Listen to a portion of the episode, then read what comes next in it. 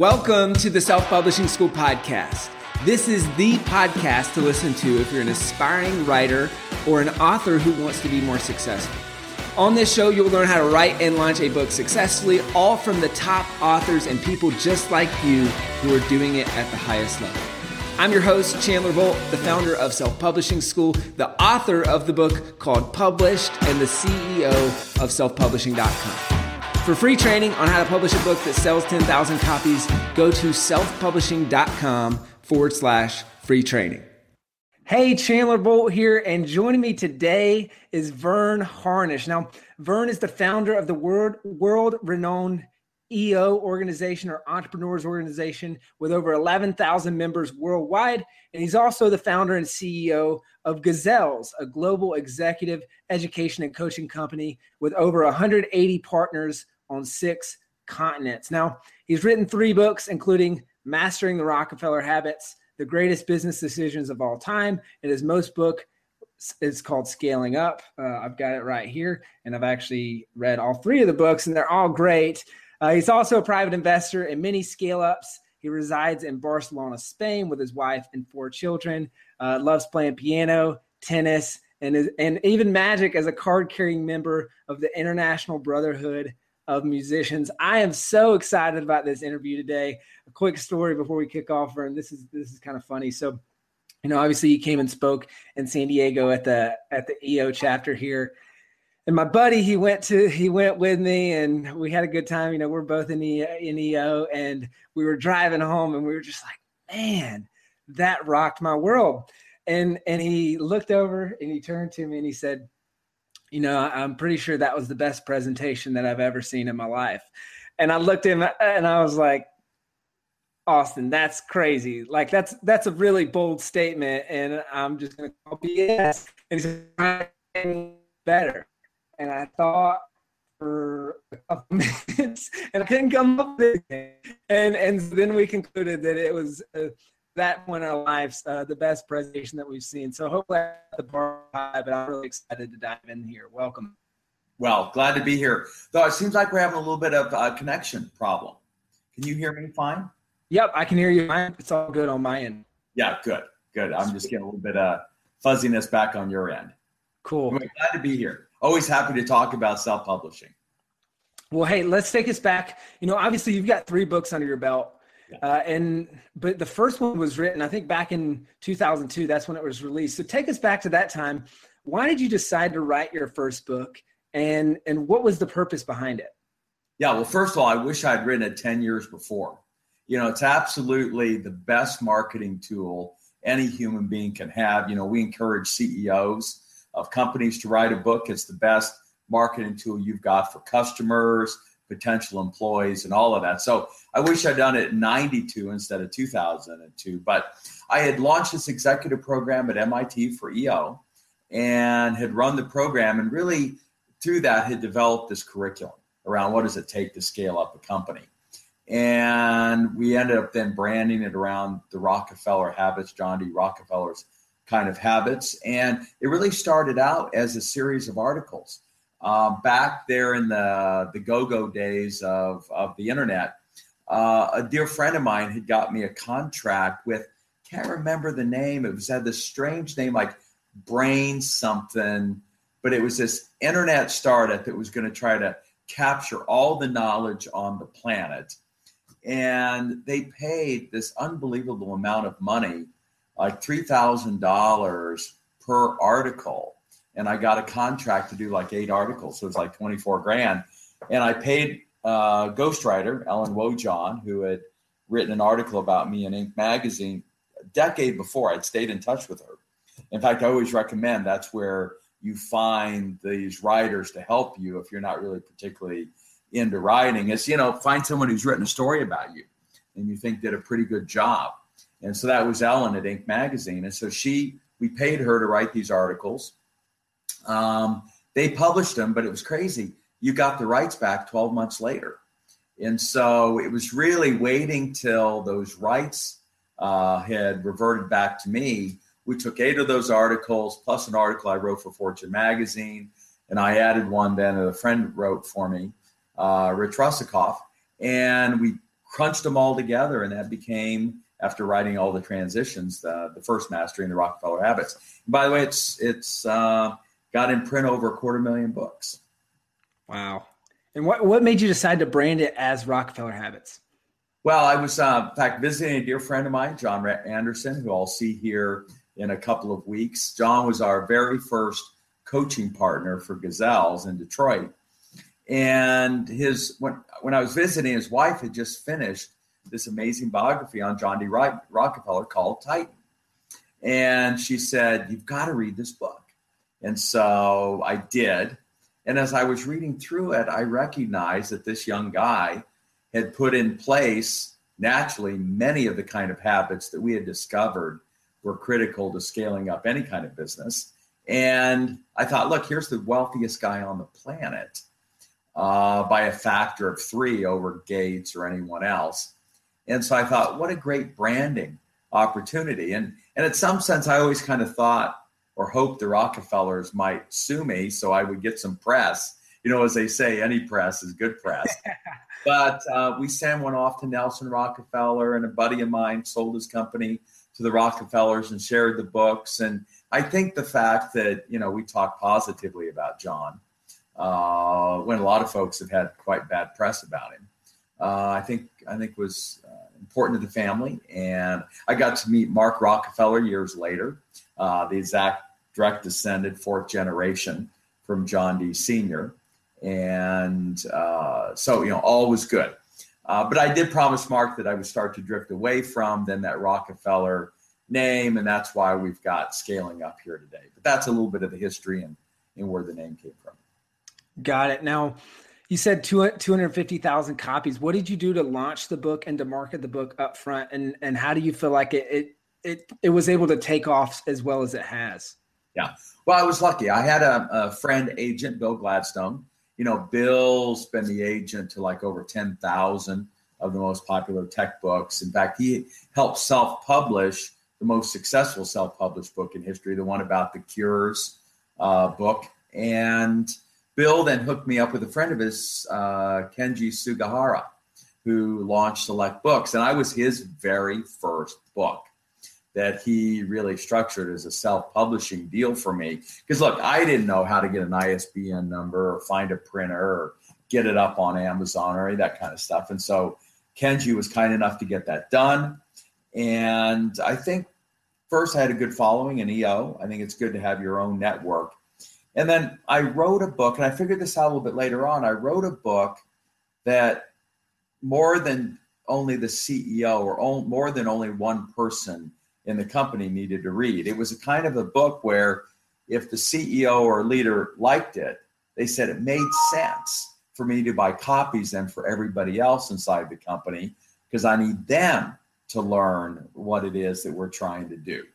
And so I thought, ah, in fact, we've got a new book coming out here shortly, and we specifically wrote it as a book for frontline employees to read so that we can sell. You know, you make one sale and you end up making a hundred sales. And I think that was really the key to it being able to scale up um, to 250,000 copies. And then word of mouth did the job. I, I think if you write a good book, it's you know the network effect's going to help you out. If if you don't, and I got to tell you, my job's to read uh, good many of the business books each year, and there's a lot of really crappy books. Now, that being said, you know, eh, on the other side, when you're using it just as a business card, as long as I think you got a great looking cover, and I think that's where I see a lot of folks mess up is they end up looking like it's self-published kind of cover. I think you need a great title. I think Mastering the Rockefeller Habits ended up being a great title for us. Uh, it was a good-looking cover. I like scaling up a lot better as a as a cover. Um, I think that's enough. Um, you know, you pass it out, and folks aren't going to throw it away like a business card, and they're going to sit it there on their shelf, and it's a it's a good tool. Yeah, and so you you obviously decided to do the uh you decided to you know you did a book in between but then you decided to do the updated version the 2.0 if you will of yeah. mastering the rockefeller habits and scaling up now what made you decide to release that second version Uh, it was time. you know, first one was 12 years old. We had learned a lot of stuff after applying the tools. We created a whole bunch more tools, new frameworks. And so it was time to kind of take that new IP and get it bundled properly uh, and get it out there to the marketplace. But was interesting. This book, I really stole an idea from Alex Osterwalder. And I thought, I really want to crowd kind of crowdsource this second book. And so I wrote it, and it was interesting. I designed the cover so it looked like the first Mastering the Rockefeller Habits. It was all black and white. It was the same size and all that. And I put it out. I did 500 galley copies, put it out to my friends and colleagues and clients and coaches. And Chandler is painful. I gave them a month to come back and tell me. I'm hoping they're going to find typos and technical mistakes. they basically came back and said, "I'm sorry, Verne. You know, you may be the growth guy, but your baby is both ugly and stupid." And it was like really a like a nail through my heart. But they were right, and we went back. We totally redesigned it. We reshaped it, sized it, all four color all the way through. Redesigned radically the cover and uh, they were right. We wrote rewrote all seventy thousand words based on the feedback, and it's won eight international awards since, and, and it's already passed one hundred fifty thousand copies. So uh, it's out just over a year. So we're real happy with the power of getting the crowd involved in really giving feedback, editing it, and that kind of stuff than the lone entrepreneur trying to do it themselves. Yeah you just touched on this, but having read them sequentially, you know, I read it was I I picked up Mastering Rockefeller Habits because I didn't know the new one was out, and so I like sought it out. You know, I'm searching on the internet, I found it, and I'm like, yes, I got this copy, and then I read it, and then I'm talking with a friend, and they're like. Dude, he just released the up like the updated version. You need to read that. So it was interesting moving into the next book into scaling up, and it's I feel like Mastering the Rockefeller Habits, it's a it's more of a traditional style book, right? It, it, it flows and all that stuff. But then when you get into scaling up, like it's a textbook on steroids and like an instruction manual on how to run a company. So I'm curious what that process was like from going from that to everything was so defined, refined. You've got the worksheets, you've got everything. Like, what was that process like? Well, you know, it's interesting. I think though, and I'm in the process of writing it scaling up, as you said, has really ended up being kind of the technical manual. And it's screaming for there to be a smaller version that's more like mastering the Rockefeller habits yep. that kind of provides a good overview and the like. And then you can kind of turn to this textbook workbook. And so um, uh, I think we, Mastering the Rockefeller Habits was a good, like I said, traditional style book. Uh, this other one went way far the other direction, and we're going to come back now. We're actually in the middle of writing uh, five books. Uh, we're going deep in each of the people, strategy, execution, and cash. Like I'll be reviewing a big part of the people new people book this week, uh, and then we're going to do this overview book. So we're really putting together a system uh, as opposed to a you know a single book. That's great. I, I can't wait for those to come out personally. And I know uh, it's funny you mentioned that, that your job is to distill a lot of books. Well, I remember uh, being at the talk in San Diego, and I had ordered seven books off of Amazon by the time your talk was over because it was like, if you like this, for more about that, read this book. If you like this, so, yeah, we reference forty books in scaling up. You know, our view is it takes a village of gurus. Really, honestly, nobody has all the answers, and anybody who says they do, whether they're a doctor in the medical field or a thought leader in the business world, you know, they're they're blowing smoke. Uh, it, it, you've got to kind of triangulate into the answers from a lot of different sources. Hey, Chandler Bolt here. I hope you're loving this episode so far. It's time to go from inspiration to implementation. All right, so if you've learned something, we want to help you implement what you've learned with your book. So, what I want you to do right now is go to selfpublishing.com forward slash schedule, book a publishing consultation with one of the experts on my team. We'll talk about your goals for your book, your dreams, your challenges, your next steps, and we'll start putting together a plan. All right, so go to selfpublishing.com forward slash schedule, book a call with the team. Let's see how we can help with your book. It's time to implement. You said you're working on five books right now. What do you have a tell us a little bit more about what's your writing process and your routine look like? Um, well, I write every Thursday, uh, and I really relish it. It's a chance for me to kind of, you know, I've gotten really all the business stuff done by Wednesday. Thursday, then I can kind of relax and I do research and writing. And then I've got a lot of writing partners. So each of the the four books that are a deep dive in people strategy, execution, and cash, I've got a co-author with. So Sebastian Ross, a good dear friend of mine here locally on the People book. And so we're spending a good part of Thursday uh, digging into the first section of that four section book. Uh, and so it's a very collaborative process uh, that I enjoy. So I've got co authors uh, on all the books, which makes it fun. And then I've got a, a ghostwriter that helps me out on our fortune columns and research and that kind of stuff that's necessary. But I did, at the end of the day, write every one of the 70,000 words uh, in scaling up. I find out, I, I figured out at the end, I've got to be the one who gets kind of the final words down. And then obviously we get some, some good editing, editing and copywriting as a result. Have you, have you found that to be the case with all the books? It's like you have a ghostwriter to help distill the ideas and you almost go back through and do a rewrite yourself. Well, Mastering the Rockefeller Habits, um, Ellen, in writing the first couple articles, it was tough. She really hadn't been able to capture my voice, but by about the third article, she could she could interview me.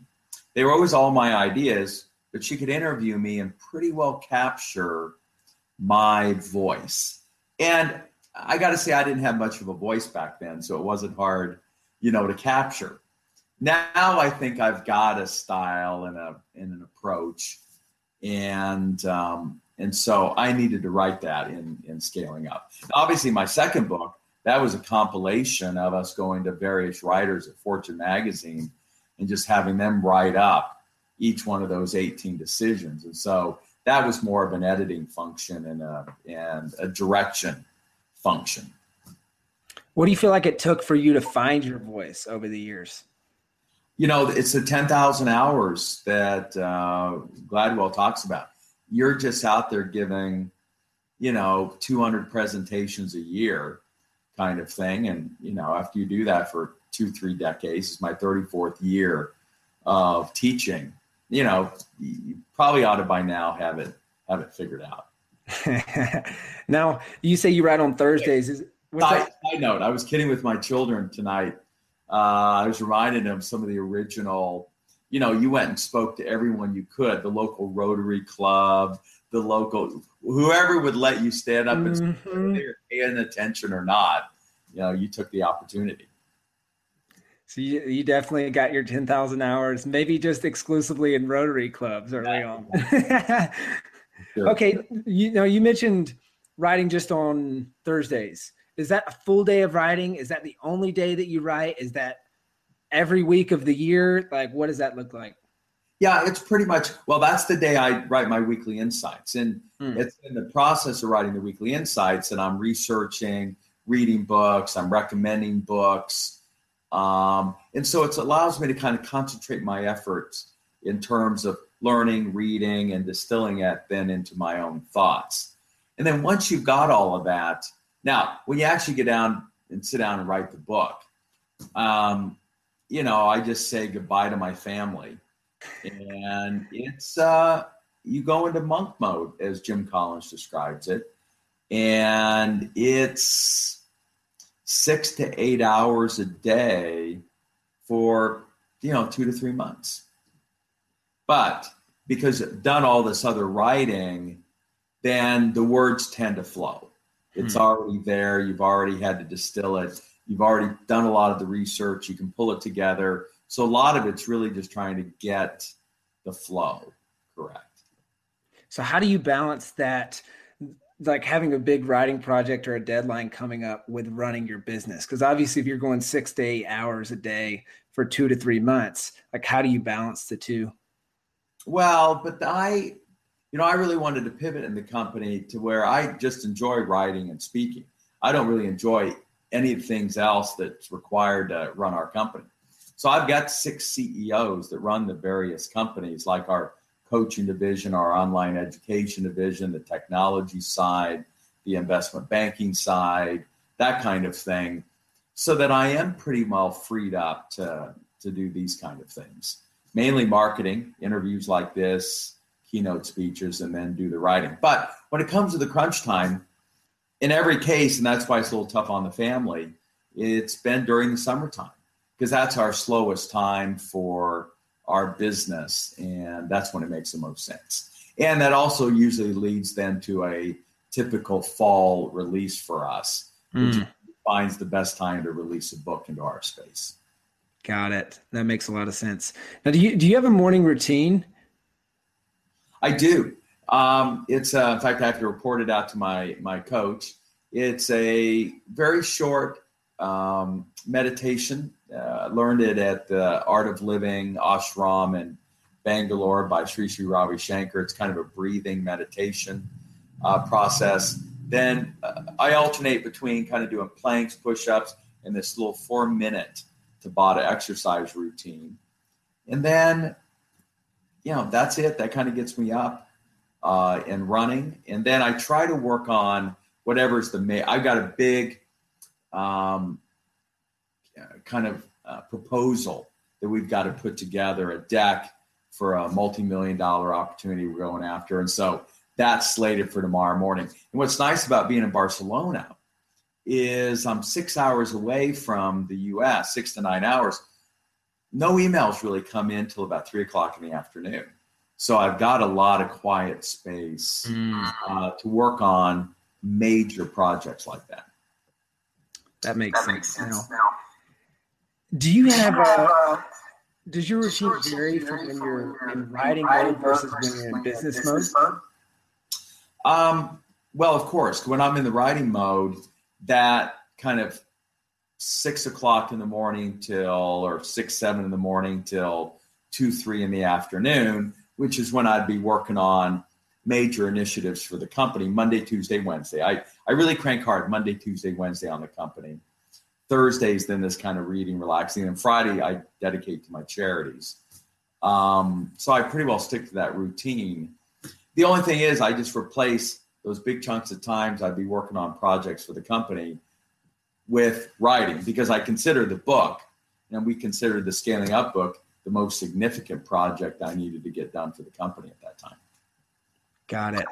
Now let's talk a little bit um, about how these books have fed into the business. I'd love to get into that. So obviously, EO started back in 1987, and it looks like uh, Mastering Rockefeller Habits came out in 02. How how has that book, and I guess even then moving into scaling up, like how has that impacted what you're doing with EO, um, with Gazelles, and with your other businesses?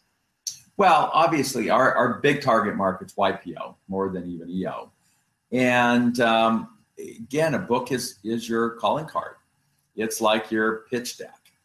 And you know, nobody wants to be sold, particularly entrepreneurs. You know they want to be educated.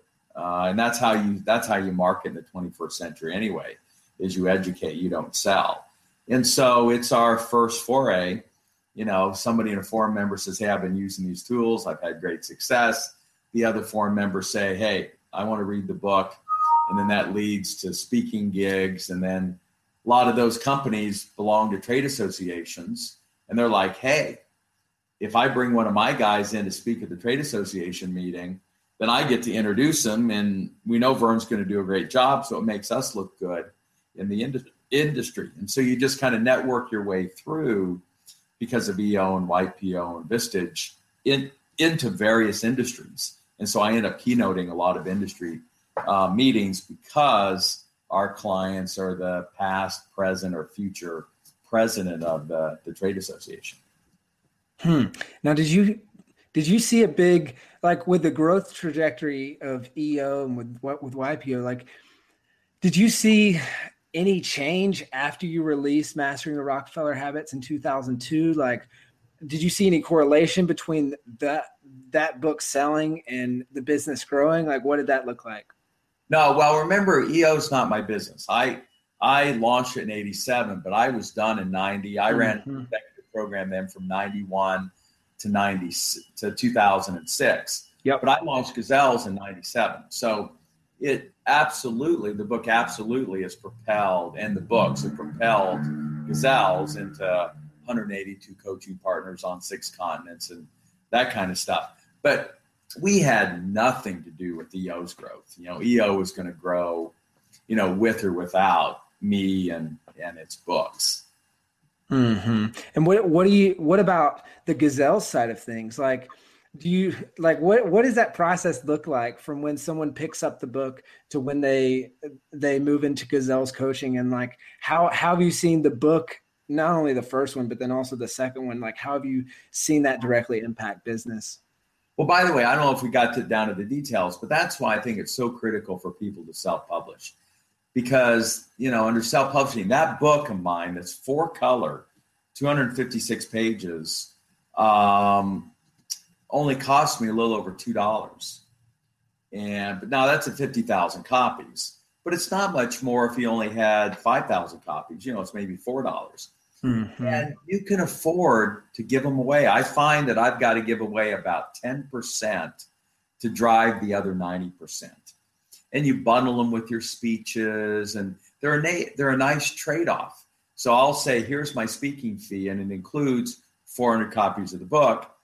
And if somebody thinks my fee's too high then i can discount back on the retail value of 400 books. On the flip side if i include it in my speaker fee 400 books at two bucks is only $800 it's it's not much but it's perceived as a really nice uh, gift and now that you've got the book in everyone's hand, because we've got a book that a lot of people want to buy lots of, you know, we buy, we sell boxes of book books every week directly. Um, that's how it gets multiplier effect. So typically, I speak, everyone's got a copy of the book. They go back, they say, Wow, I like this. They go buy a box of books. In the middle of that process, they say, Hey, maybe I ought to get some help. So they get a hold of one of our coaches, and then before long, it's a multi-year uh, coaching engagement. Got it. So what's you said I like that 10% versus 90% rule. Of the 10% is is most of that 10% in speeches? Are there other ways that you also give the book away? Yeah, we'll like um, we'll do donations. There was an auction that was raising a bunch of money. It had the right uh, audience. And so in the gift bag, we donated 200 books to that particular auction because, again, it had our target market. They're available. A lot of the YPO events that I do, um, like I'm getting ready to speak at a family university for YPO Southern Seven. I'll have a bunch of the books there that we'll either sell or give away. Um, but you're right. A lot of the giveaway will be, well, like GLC. Uh, EO had its big global leadership conference, and that's got I don't know how many we donated. I think 2,500 books. Uh, so we got a hand of that book in the hand of every leader within every EO chapter, and yeah, it it looks like on paper that many books would cost me you know twenty five thousand dollars, but it cost me five thousand plus shipping, and that's a minor cost. But those 4,000 that we gave away, I know has helped really drive a lot of the 150,000 books that we have sold. Hmm. and it's like you're sending out little mini salesmen for your company. I'm telling you, this is this is your your pitch deck. So what you, you have got the speaking, um, you've got gazelles. What are other things that get? What are other ways that you drive into back end like business for yourself and for your companies off of the back end of these books? Well, you know, first we've got our our workshops that come off the book. So we're running 80 of those in the United States and and others around the world. We've got these more two and a half day intensives. I'm running one in Munich next week. We run those all over the world. Just had one in Madrid a few weeks ago. Um, and so those are you know highly paid uh, events. So you've got the the workshops that come off the book. Then you've got the coaching, and those are thirty to hundred thousand dollar contracts uh, that are obviously based on the tools that we have in the book. Then we have our whole online education division, of which scaling up is one of the major courses, but we've now expanded to the other gurus that we feature in the book, like Salim Ismail's Exponential Organization, Jack Stack's Great Game of Business, Brad Smart's Top Grading. So those 40 books that I mentioned in my book, we've got workshops or online tools that represent all of those. So that's a whole nother uh, uh, division. But the one that's actually um, one of the most profitable is that we're then cherry picking out of our 2,000 clients that we have at any one time, those that we're directly investing in. So I'm an investor in Build Direct, you know, as a result of their activity with us. And that company's been doubling every year. I think it's on its way to a half a billion this year. Um, I'm a major investor in, in a company called Barcelona Housing Systems that uh, just partnered with the Chinese. And we got our first 2.6 billion. We're building literally cities. One's going up right now in Copiapó, Chile. So the, the money that we'll earn off of the investments that we're making into the companies that we're helping to scale up, that's multiple X times the coaching fees and the workshop fees and the speaker fees and that kind of stuff. So that's been our, our real way to, to monetize. Wow, that's great. And that's a great vetting process because they're clients. And that yeah. so someone could easily go all the way from, hey, I just got this book scaling up all the way through the process and then end up having you invest in their company. Yeah, with Rackspace, everybody knows that. You know, helped make uh, Graham uh, Weston one of the young billionaires in Austin. You know, we got friends and family stock at three dollars before they went public and cashed out at sixty you know, and so to get 20x on your on your investment, uh, those are good returns in you know just you know 18 to 24 months.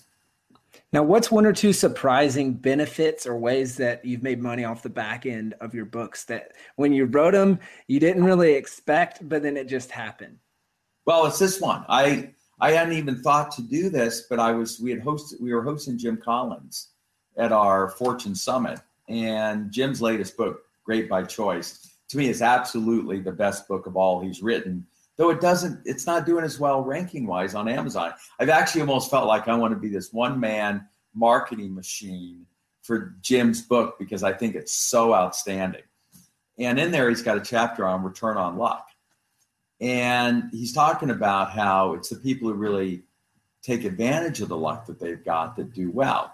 And I'm and he said, so take 15 minutes and talk at your table about where you either didn't take advantage of luck that you had or whatever.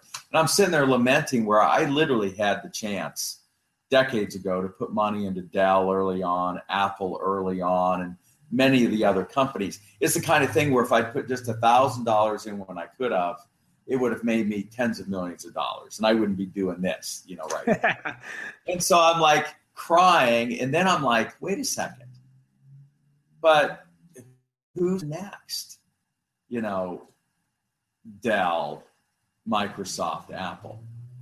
And I'm literally sitting in the middle of our summit and I'm like, it's Jeff Booth over at Build Direct. That guy has got the same mojo. And I literally got right up in the middle of the session, ran over there, got on my hands and knees, and said, Jeff, you have to let me invest in your company. And he goes, It's, it's funny you're asking. We just are in the middle of closing our latest round, I'm happy to let you in.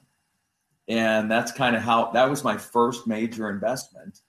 And I said, all right, I'm going to start looking more. So that was a very alternative back end way to really monetize the book because the book was the what gave us brand and and had Build Direct as a client. Got it. Now, the, the trajectory for book sales on the back end of scaling up, was that a big spike, then kind of tailed off? Have you seen it stay consistent? Is it growing? What does that look like? Um, you know, we we drive a big spike at the very beginning um, through pre-sales, but no, the thing is, it's been this very consistent. Uh, you know, we've been the number one or number two ranked strategy and competition book on Amazon since the beginning, and it's been almost 18 months now. Uh, it just consistently sells a chunk of books. we have we have spikes around the planning seasons. So kind of Mhm. November through February, and I see that on my commission checks. And we we have other kind of a planning spike here in the summertime, but it's it's steady and growing. It's steady and growing, which is what's been nice. That's great. And I, I, Rockefeller Habits was absolutely an ex, uh, exponential curve. You know, 10,000 books year one. I just checked my numbers from Kenzi. We were at 22,000 books by 2004. And then, you know, over the next 10 years, I went from 22,000 to a quarter million. wow. That's fantastic. You know, it's funny. So I live in an entrepreneur house. All of us run online businesses in the house. There's five of us. And the running joke is here. If if scaling up was not within arm's reach, that there's like a problem.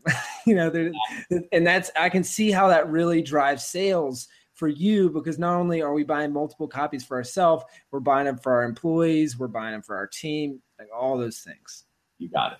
And I think one of the things that's important, I, I think what's worked well is we've made all of our stuff open source.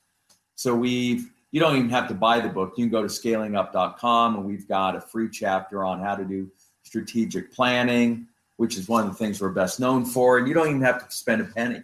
All of our tools are open source, those are given away in multiple languages.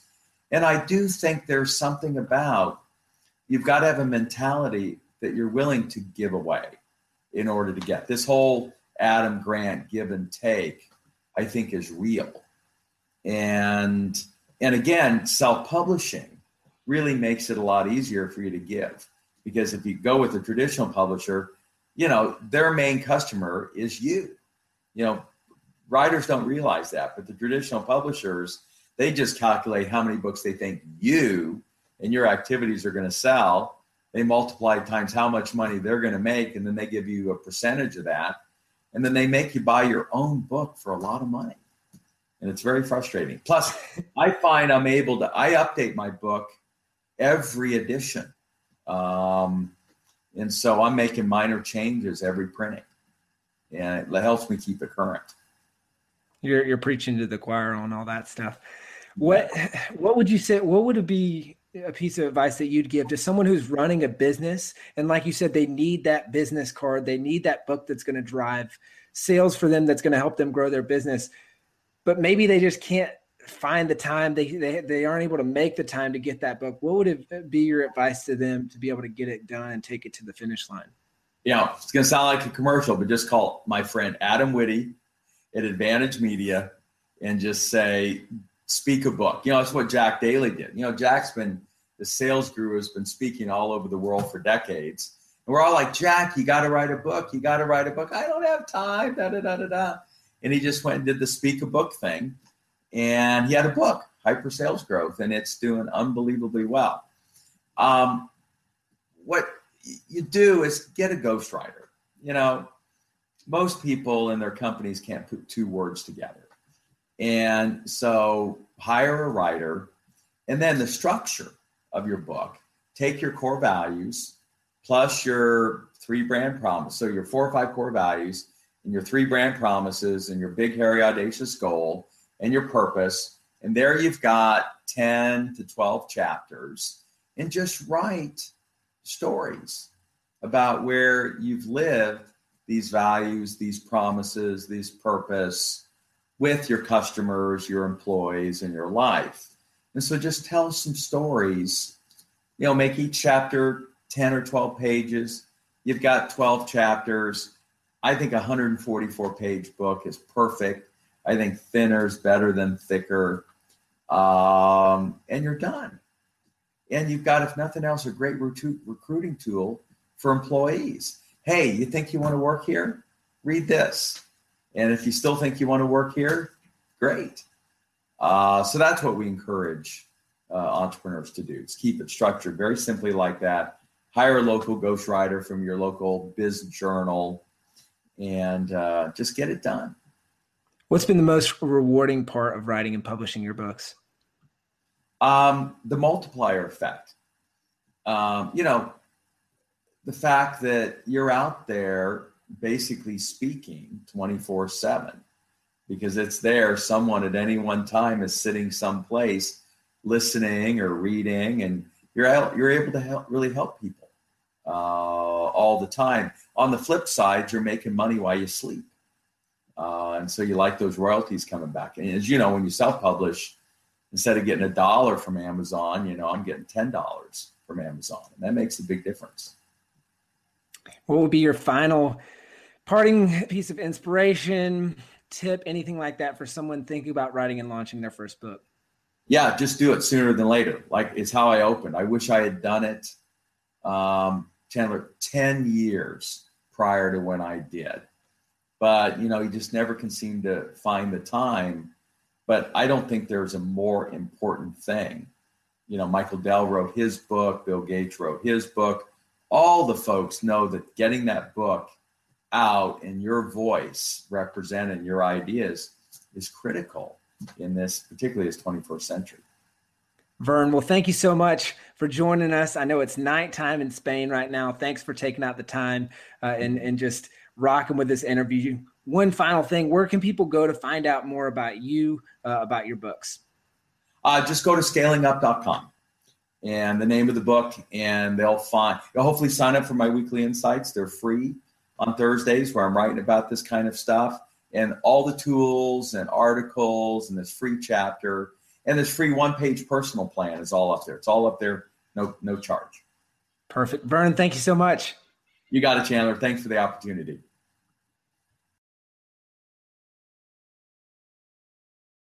Thank you so much for watching or listening to this episode of the Self Publishing School podcast. I know there's so many places that you can be spending your time. There's other podcasts that you could be listening to, YouTube channels that you could be watching. Uh, so thank you so much. It means the world. Now, I want you to do three things right now if you found this episode helpful. All right, number one, I don't know if you know this, but we've got a YouTube channel. It's a companion channel to this podcast. All the video versions of the episode are on the YouTube channel. So, number one, subscribe to the YouTube channel. Number two, if you're listening to this podcast wherever, whether this is Spotify, Apple Podcasts, number two, I want you to subscribe to this podcast right now so you don't miss a future episode. Uh, and then number three, this is probably the most important. Uh, leave a review on the podcast. All right, reviews are super important and help the podcast get discovered by other people. Uh, so number three, leave a review on the podcast. Thank you so much. I'll see you in the next episode. If you're on the fence about scheduling a publishing consultation call with my team, maybe you're not quite ready uh, for that, I've got some free training that I think will be really helpful for you. All right, all you have to do is go to register to sign up. Go to selfpublishing.com forward slash free training. When you do, you're also going to get a free digital copy of my new book published. And on that training, you're going to learn the next steps, so how to implement with your book. So, how to write, how to publish, how to launch successfully. So go to register right now at selfpublishing.com forward slash free training. I'll see you there.